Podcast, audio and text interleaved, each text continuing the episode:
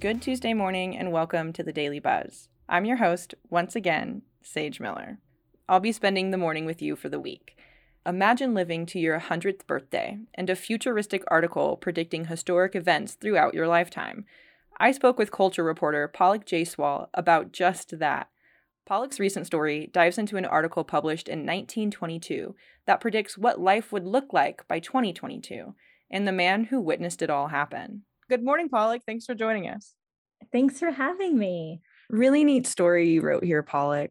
My very first question is just talk to me a little bit about this article and the predictions that the author made. Yeah, definitely. So it was actually written by a novelist. His name um, is W L George, and he was also a part-time journalist. So um, this this piece that I got to write about was actually an article. Um, it wasn't from a book, but he was kind of known for writing these types of things in both his journalism career and in his novelist career. So um, essentially, it was an article written in nineteen twenty-two, um, and George looked at what the future would look like in one hundred years, and he made predictions, which um, one hundred years from nineteen twenty-two is now in twenty twenty-two. And what did what did George get right? Actually, interesting enough, the things that he did get right, he got very right. And the things that he got wrong, he got very wrong. So, you know, he predicted that the big um, shining factor of twenty twenty-two will be medical discoveries. Um, when he wrote this in nineteen twenty-two, a few years later, uh, the first polio vaccine came around in nineteen twenty-nine. And in nineteen eighty-two, sixty years after, um, the first artificial heart was transplanted right here at the U- University of Utah. So um, we've had a lot of great medical discoveries. And he also predicted, you know, that flying would become commonplace, which clearly there are hundreds and thousands of flights a day. Um, he predicted that everything phone-wise would be wireless, which is also very true. And um, he also made some cultural predictions, um, kind of, you know, movies would no longer just be silent. They would have sound and real color and stuff. So he got a lot of things right. And what did he get wrong? Ah, uh, that is a funny question. So um, he predicted that in America, especially, there would only be one race, um, and it would be the American race. You know, race and immigration wouldn't be an issue. So people could come from all over the country, from Seattle or Florida, and they would just be American. It wouldn't be, oh, I'm from Seattle or, oh, I'm from Florida. So I think um, we're kind of far away from that. Um, he had a really basically optimistic and lofty goals about the role of race and culture um, in America that we haven't really seen, um, especially, you know, in the past couple of years. He also predicted that housework would become easier, which I thought was very funny. Um, he said that floors could become detachable and we could just wash them off very quickly. I think that would have been so cool, and maybe it'll happen in the next hundred years, but it has not happened yet. Another part that's really fascinating about your story is the fact that you talked to somebody who was born in nineteen twenty-one and is still alive today. So how did those experiences align, and what did you learn from the predictions versus the experience?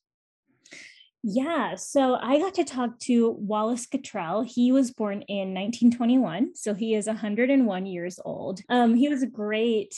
He uh, had a really great life. And part of the reason I wanted to talk to um, a centenarian in Utah is, you know, George's original article is very um, more like a holistic view, right, of um, what America would be like, what Europe would be like. So I wanted to look at it from a Utah point of view, and Wallace really helped um, kind of fill that point of view. He was one of the first soldiers um, in response to the attack on Pearl Harbor, and he remembers um, the first boat that he was on, it wasn't prepared for battle, and so they had to turn around mid-trip to get another boat that was, you know, Uh, equipped with artillery. And he recalls just, he got seasick a lot. He recalls just being on the fantail of the boat and just losing it because he felt so sick. And he looked up long enough to see the boat turning around.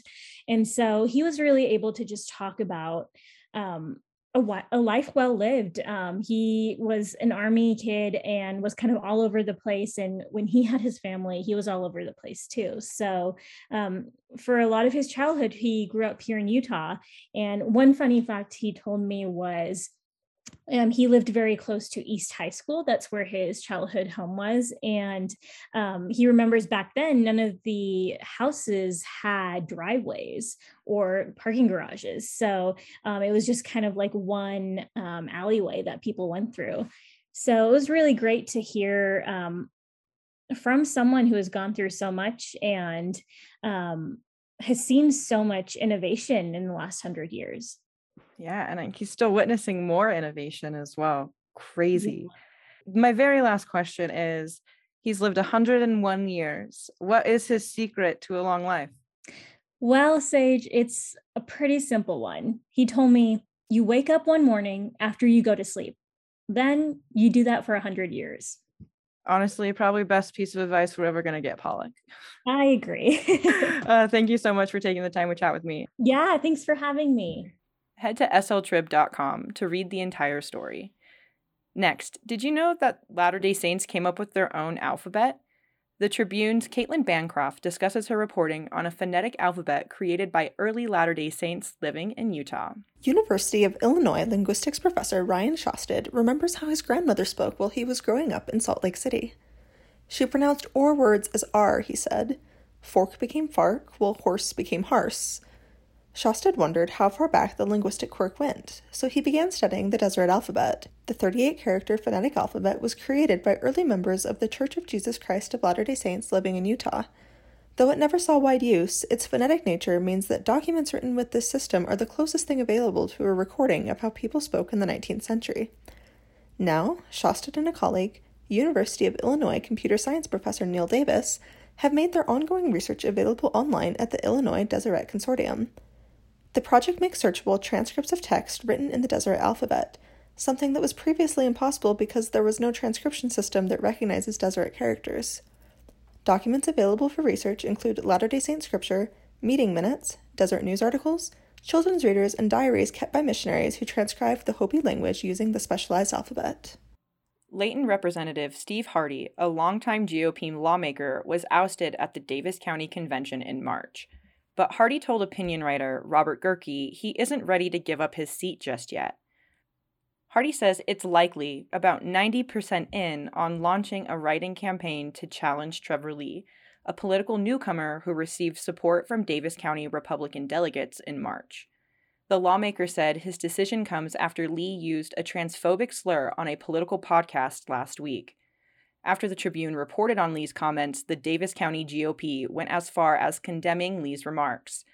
Lee says he looks forward to contrasting ideas with Handy and challenging the idea that his own delegate win was a right-winged extreme event.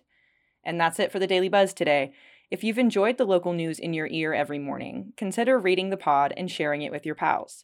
Today's episode was edited by me, Sage Miller, and a shout-out to Salt Lake City band The Pelicans for our music. Catch y'all tomorrow.